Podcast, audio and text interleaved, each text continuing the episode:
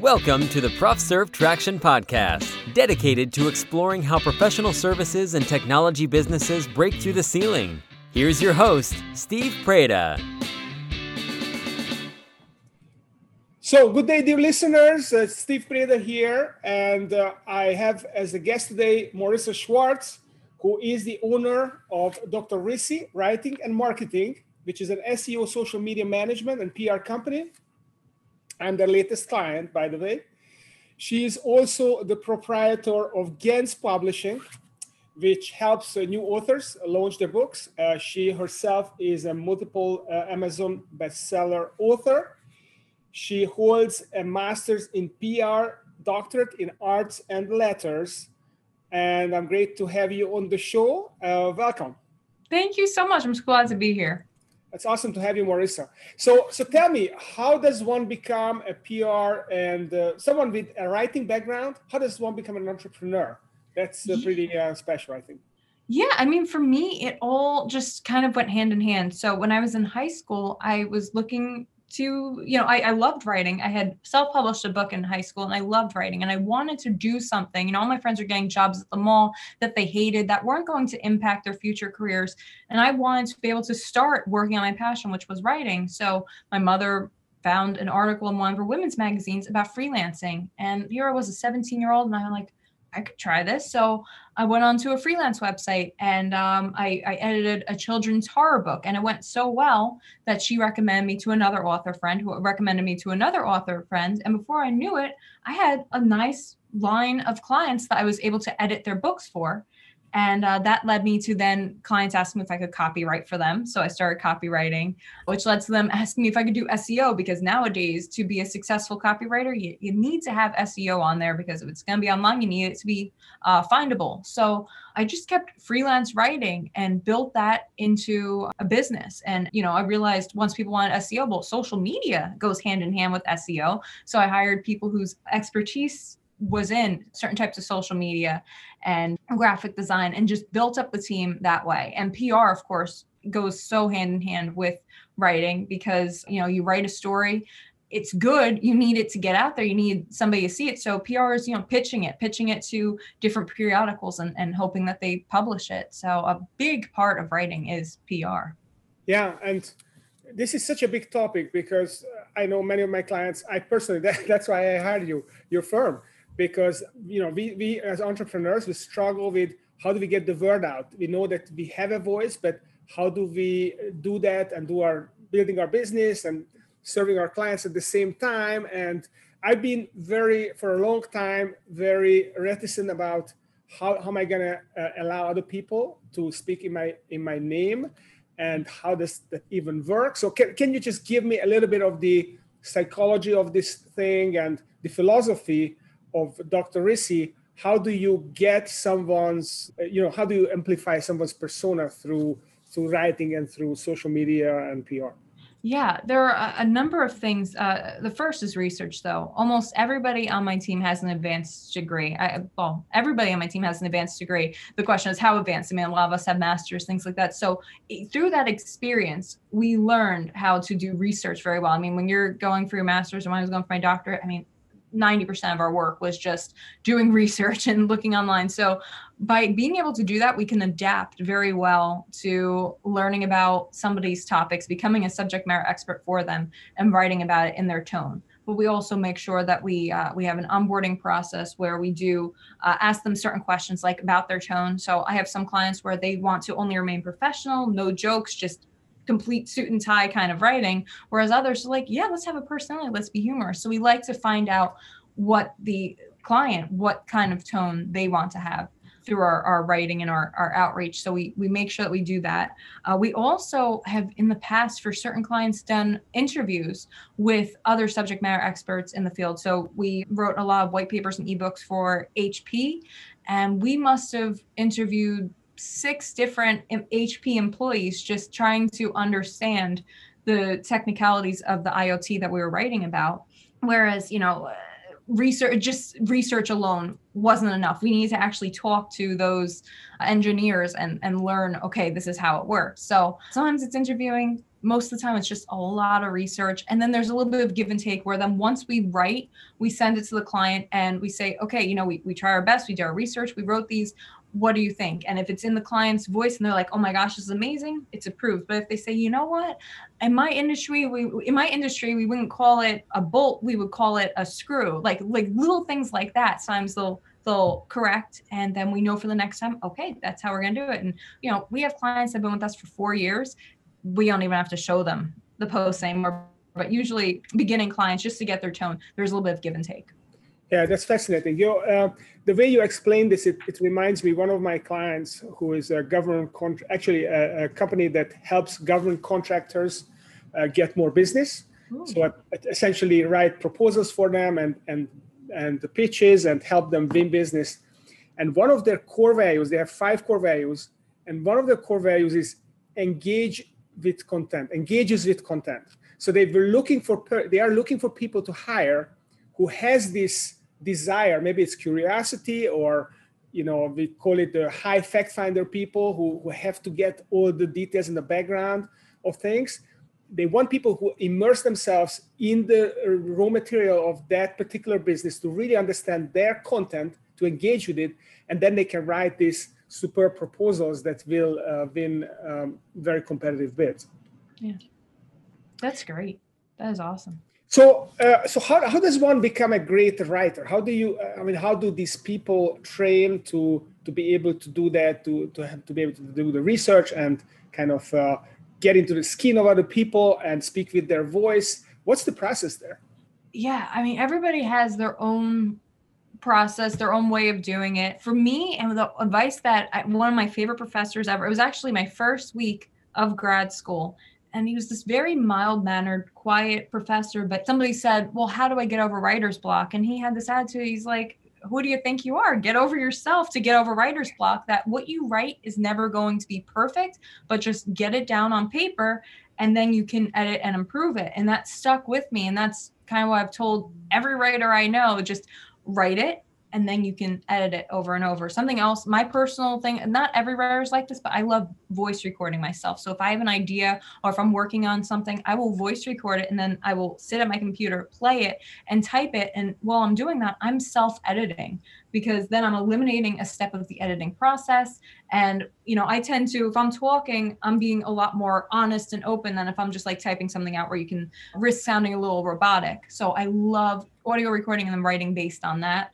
But the research is super important and knowing where to research, where to look. You know, Google is great, but there are other platforms, uh, you know, that you can find mainly through your local library or if you are a, somebody who has access to university databases, there are a lot of wonderful tools where you can find just lots of articles that aren't indexed on on Google, um, things in, in like older uh, periodicals, older research, things like that. Of course, Google is a is a fine resource for something simple, but um, I've used EBSCOhost for years to if I'm working on you know like that HP IoT article you use that and find all this scientific, you know, you go into EBSCOhost science, boom, there it is. Yeah. So all those are really helpful. Outlining also, you know, I'm a voice recorder, but I know people who they'll just write an entire outline and then basically just fill in the blanks for themselves. That's another great way to do it. Mm-hmm. Yeah, that's that's awesome. Uh, what I find very useful when I want to write something is is the mind mind mapping technique. So you just sit with a piece of paper, and sometimes I, I get the uh, inspiration in the evening when I'm very tired. Maybe I have a beer and I can loosen up, and then I just start mind mapping, and I can have a whole idea or a chapter of book mapped out, and I just have to follow, you know, number the sequence of the ideas, and I just go through, and then I can. It, it's my process. I can then write my my stuff. You know, the other thing I wanted to mention, uh, you mentioned the the writer's block. A lot of people talk about writer's block, and one of my favorite songs is for Van, from Van Morrison, the songwriter. I don't know if you know that song. I know. Yeah. I am the songwriter, and uh, I can, you know, I can do it whenever I need to, even if I'm hurting. I can do it, and uh, and the checks comes in the mail. And I love that song because it really talks to the professionalism. And if you are a professional, you just you just do it. That's pretty cool. So so going back to your business and how you you build that up I mean, you, you've got a lot of people now, right? Your website, I mean, I saw like 15 or 20 people and you got more actually on, on linkedin so how do you uh, how did you build your business did you have some kind of a framework in mind did you use uh, some ideas and, and processes to build it up yeah. So I had this client that I worked with for four and a half years, and he taught me something that has really stuck with me and it's that whenever you hire for a position you should always hire three people you know for uh, for a trial you give them a paid trial job and of those three one is always going to be mediocre one's going to be okay and one is going to be really good so you keep the one who's really good. You have the one who's okay on standby should you ever need like a, an extra set of hands.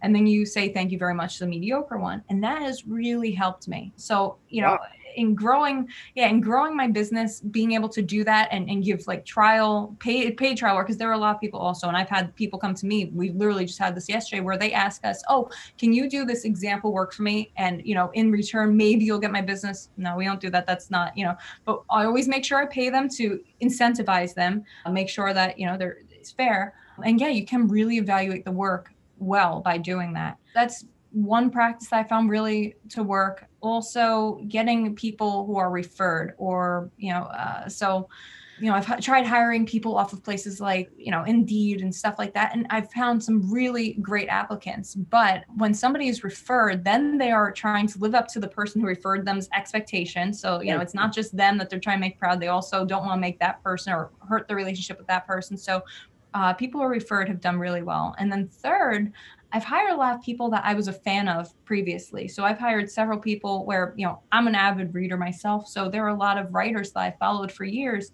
And I've had the pleasure of being able to hire some of them, you know, being a fan. Like there's one person I, I was a fan, I would write fan letters to him in high school, like, oh my gosh, I loved your article so much, just as a fan. And I was following him on social media. He started writing for us. So that's like the neatest thing in the world when you can get somebody who you legitimately know their work you know then you don't have to do the testing then you just know okay they're awesome i'm gonna i'm gonna work with them and then a few people on the team are just folks I've known my whole life who I, I would trust with anything, who uh, you know are, got into the same industry as me. I went to school with some of them, and yeah, just having that trust is super important too. So, how much uh, is do you feel the personality of the leader is important? To what degree is it important to building a great company? I think it's very important. So that client who I was talking about before who would hire the three people, he was a very tough leader. And I think you can probably tell by the way he would hire the three people and, and kind of test them against each other. He was the type where he almost worked on a on a fear basis so you were always fearful that you were going to upset him so you didn't want to upset him so you would try to do your work really well but motivating based on fear doesn't have a long term it doesn't work in the long term. I saw more people quit his team than any other client, and it was because they weren't happy. And once they realized that they weren't happy, and if they would got, get another opportunity somewhere else, they would leave. Whereas with my team, I try to be as fair as possible, as accommodating as possible. Uh, I am stern, and I am from Jersey, where we're very fast paced, so deadlines are very important to me.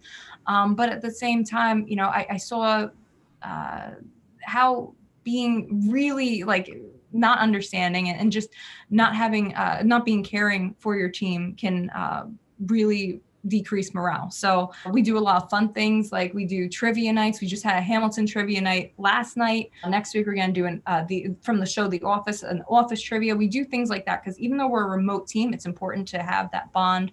So we do a lot of things like that. If a team member you know is needs to take a, a day, no questions asked. Okay, you know as long as the work gets done on time it's it's okay. Just trying to be very accommodating and, and kind and understanding of, of the team.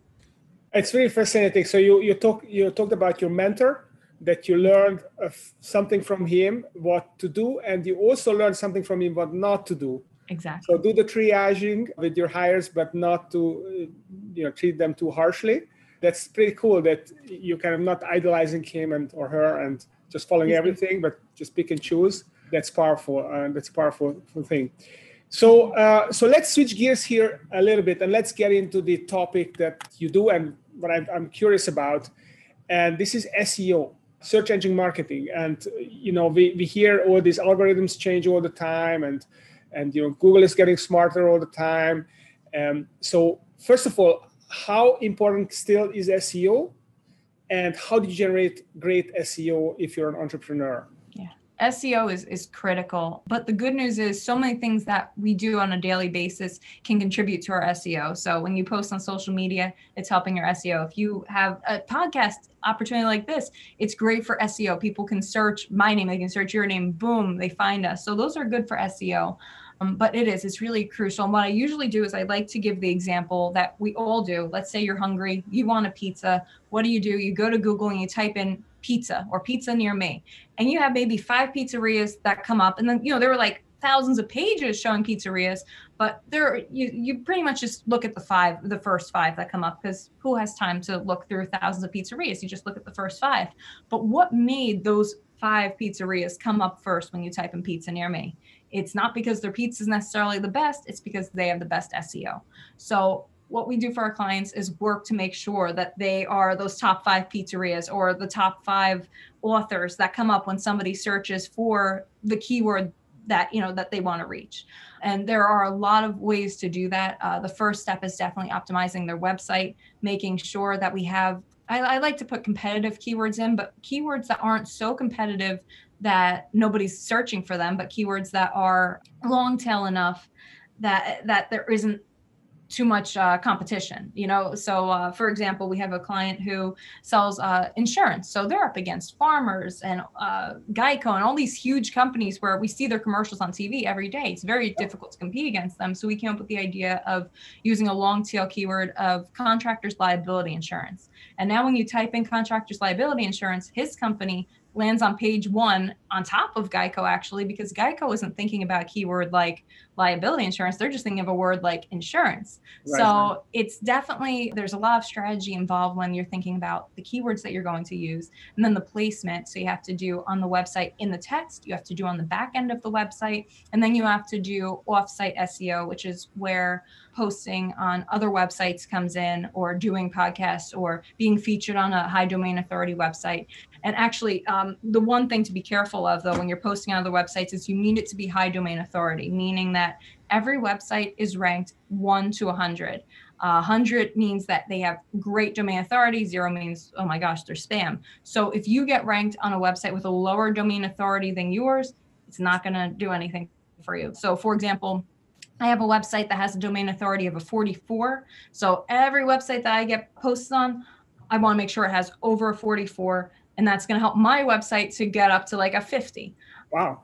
Yeah. And, and then the other components of that are once you have your on site SEO taken care of, then you want to maintain it. So that's where posting blogs and social media regularly comes in. And that's where posting regularly or, or having articles about yourself come out in other places or podcasts regularly is important.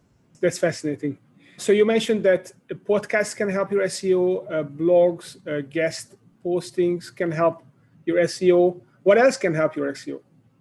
Those are the main thing. I mean, really, it's it's a few different categories. So that's why I like to categorize into our main areas where we do PR. So the PR is your podcast, your websites, and the higher domain authority the website, the better. So, you know, we've got a lot of clients featured on Forbes. That's amazing for their SEO. The social media. Uh, when you type in a company, one of the first things that comes up is Twitter you you want to update that regularly. You want to update your social media regularly. It just shows google you're active.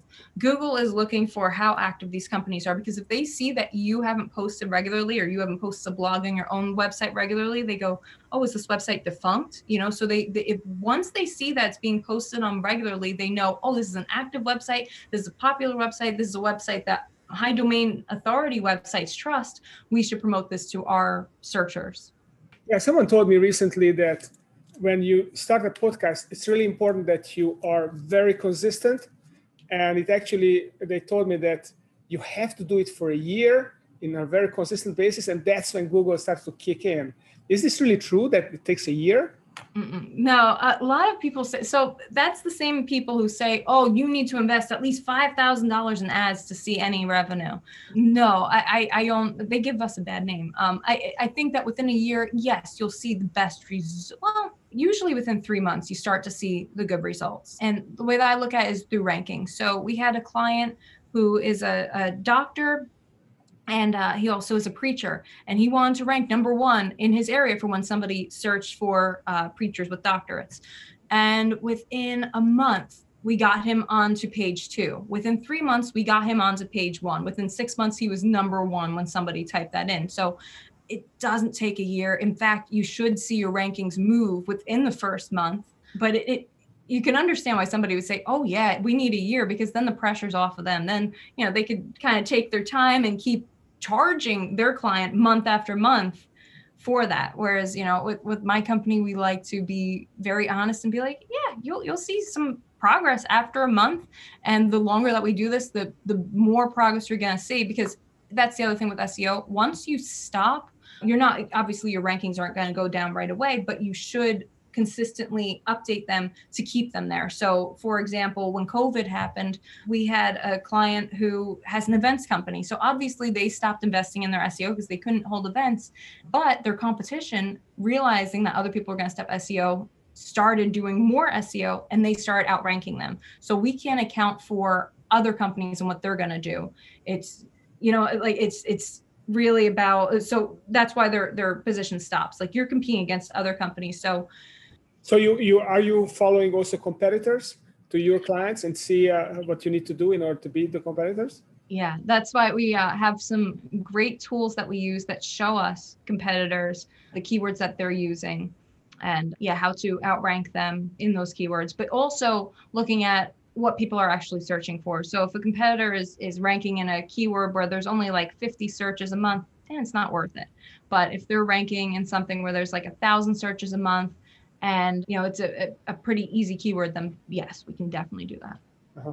that's that's fascinating so what about social media i mean how uh, that's another confusing subject to me at least maybe other people uh, nail it but I, I just don't know you know i hear that you have to be really social so you actually it's basically networking online is what social media is and if that's true, then basically it's not something you can out uh, farm out because it has to be you personally. So it's kind of pounding the pavement.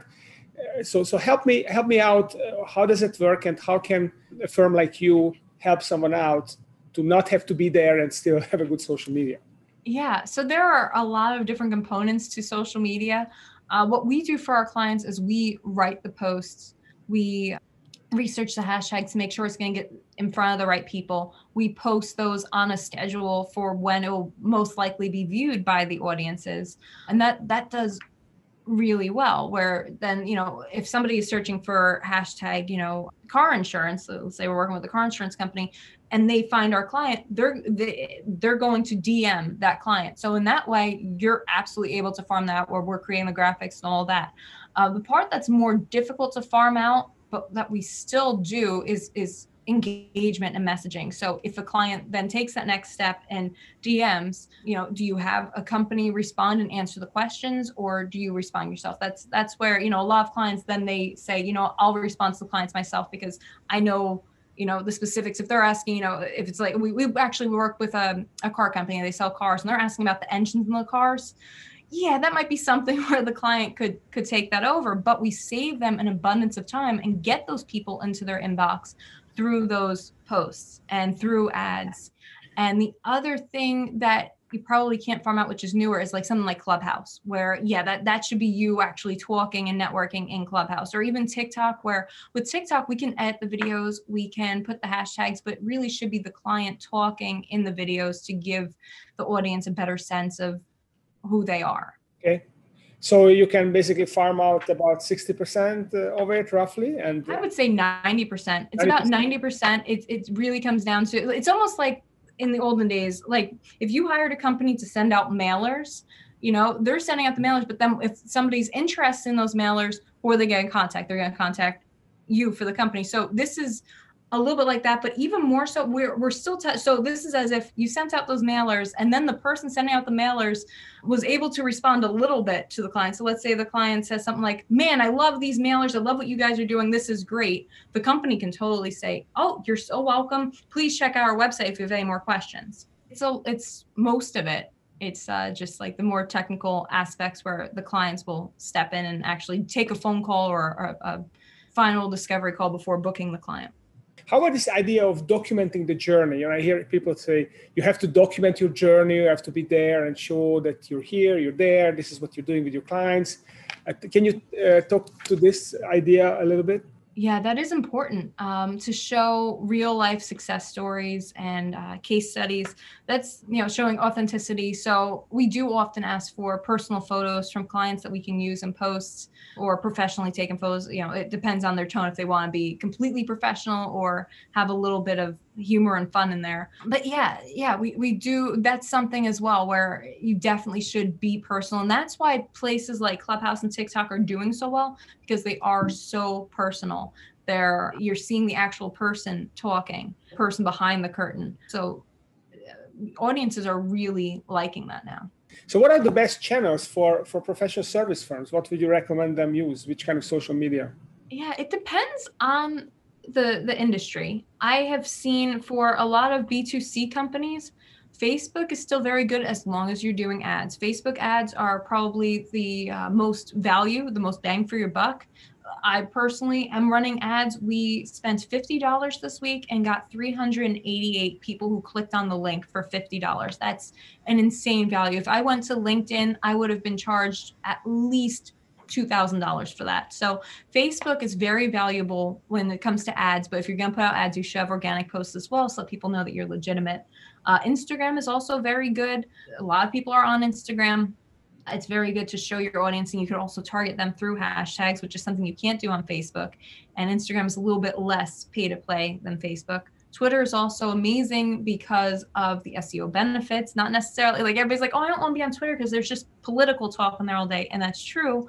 But if somebody is searching for your company, and the first thing that comes up is Twitter, which it almost always is, and they see these really great, well formed, well written tweets coming out, they're going to be more prone to working with you. LinkedIn, of course, is a, is a classic, but not for companies. Like company profiles don't get shown to anybody. What I always recommend on LinkedIn is having your personal profile, have it connected to your company, but post from your personal profile or share your company profile because their algorithm definitely favors personal profiles over professional ones. So always making that more personal.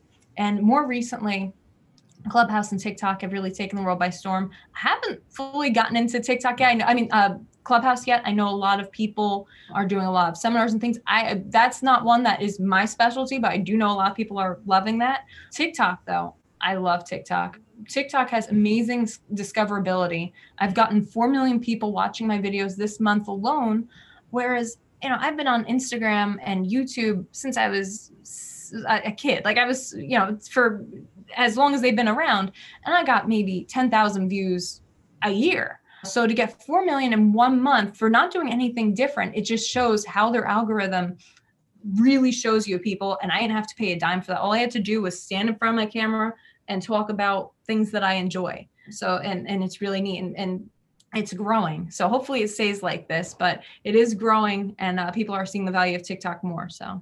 So Gary Vee has this suggestion of, I think uh, he calls it the two cents strategy, yeah um, that he basically communicates to i don't know 90 people a day or something like that mm-hmm. i mean is this sustainable is it is, do people really do that yeah my team has done that it's an interesting idea. I like Gary Vee. He has a lot of really uh, interesting ideas. I think what's more important that the, than that, though, like you can do that, that's great, but you need to make sure that you're posting regularly on your own page because you know if you reach out to somebody and your page is blank or doesn't look good they're not going to be interested in working with you so it's important to make sure that your organic social media looks good and is being updated regularly before you go and start reaching out to potential leads and uh, we have done that we have had people respond to it but it, you have to make sure that it's it's a, an organic connection because as soon as you go and you reach out to them and then you know you follow up with some kind of sales pitch then they feel used. They feel like, oh, that, that wasn't a genuine compliment then. So it has to be done in a way that feels genuine. Mm-hmm. So let me ask you something that only came up in the last couple of days. I'm, I'm really curious about your take. So the company I'm working with is transforming into a franchise. And they basically say that they do this because they want to have a unified brand. So all our, the licensees of the company, including myself, they all they all they want us to all migrate our website basically close down our website and then they're going to have this big central website and everyone will have a page there what do you think? Is this a good thing for the licensees? Uh, are we going to get more uh, interest through uh, being part of a corporate page with a lot of money? Or is it better to have your own web page and try to attack the market individually? What's, what's your thought on that? So, uh, so with the main web page, are they doing it where they can still contact I'm trying yeah, to understand. Yeah. Yeah, they can contact you. So basically, they have one central web page. Everyone has a microsite on it, oh. uh, which is which is uniform. So everyone has the same kind of microsite. They have these modules, but essentially it's the same information on every microsite. It's just different video and different picture. And they they don't right now we have 700 websites. Everyone is doing their own marketing and they want to stop that. They want to do everything centrally and then you don't you, you basically farmed out the marketing to them and you know you you hope that you're going to get more leads from them from the central marketing than mm-hmm. you're going to get from your own marketing well in theory if their marketing works and they can do that that would be amazing and it makes sense from a, a, a standpoint like it seems like everybody's going to be saving funds because uh, rather than paying for each individual domain just having it all on one centralized hub it's going to definitely save uh, funds, but it's also going to give potential clients the ability to just have one website where they go to. What are the cons? So, what are the pros? And, so, these are some of the pros, yeah. I guess, cost saving. Are there some cons to this? Oh, yeah. The, I, the con the biggest con i would see is if their marketing efforts don't work here you have a bunch of different marketing strategies and when you have all those you have some that are bound to work and some that are bound not to work whereas if you're doing this where you have one marketing strategy that you're using for everything, it's a little scary because let's say it works now, but things change, algorithms change. If things change too much, uh, then you're only using that one marketing strategy. That that's a, a scary pickle to be in. But if they do it right and they're able to move with the changing times, then then then it's a good thing. That's cool. So let's switch gears here. Um, I want to ask you this question. I, read on your website that you have this concept of the 360 service. Mm-hmm. What what does it mean? Yeah, so it's really four pillars. So we have PR, SEO, social media, and ads. And they all go hand in hand. You know, when you have good social media, it helps your SEO. When you have good PR, it helps your SEO and your social media because you can post those PR opportunities on your social media. When you have good social media, it also will help your ads because people from your ads go to your social media and see your offerings. And then uh, yeah, I mentioned four of them. But yeah, that so that's that's um, really how it works. They all go hand in hand. Okay. And uh, what do you recommend? So the business owner, uh, let's say a business owner wants to really supercharge their marketing and PR, and they outsource to you their social media, their SEO, their uh, PR. What do they should not outsource to you? So is there a piece that they really need to keep in house uh, uh, to to create that collaboration, make it uh, optimal? Yeah, so I really wanted to be a one-stop shop for everybody. That's why I started doing 360 because you know I, I, see people. It's such a pain for them when they have to find somebody to go do social media and then they have to find another person to do PR. Like they're running from place to place. So I want to be a centralized hub, but there are certain things that I still recommend they do themselves. You know, the one is with TikTok, for example. I do TikTok consulting, but I don't film people's TikToks for them. That's something that should be personal because that's those are the kind of TikToks that sell. Like people like seeing people on there. Certain things like that, like with PR, for example, we've had clients who have said, Hey, can you do the interviews for me? No, we can't. They want to hear you, they want to see a face of the company. So, and photos, same thing with photos when we run somebody's social media, one of the first things that we ask for is any images, any photos that they share with us, logos. Uh, those are things that we can't fake. You know, we can make really good graphics, but we need some personal photos as a basis for that. Uh, people respond to people. So anything personal like that, those are things that you should not outsource. Also, you know, with that final like closing with the client, depending on your business, like we we work with the supplement company where we sell hundreds of supplements for them every week, and they don't have to talk to anybody. But other companies where it's more high ticket, you know, we work with attorneys and insurance companies. Those are things where we can't close them. They they have to do that part. Mm-hmm. Okay, that's that's cool. Okay, so it's good. It's a good feeling that I can outsource ninety percent, and then you give me the coaching, or you know, whoever you give your clients the coaching, what they need to do to add this additional ten percent to make uh, this a powerful combination, right? Exactly. So, in closing, I'd like to ask you, uh, what is your vision for Dr. Rissy? Where, where do you want to take this company?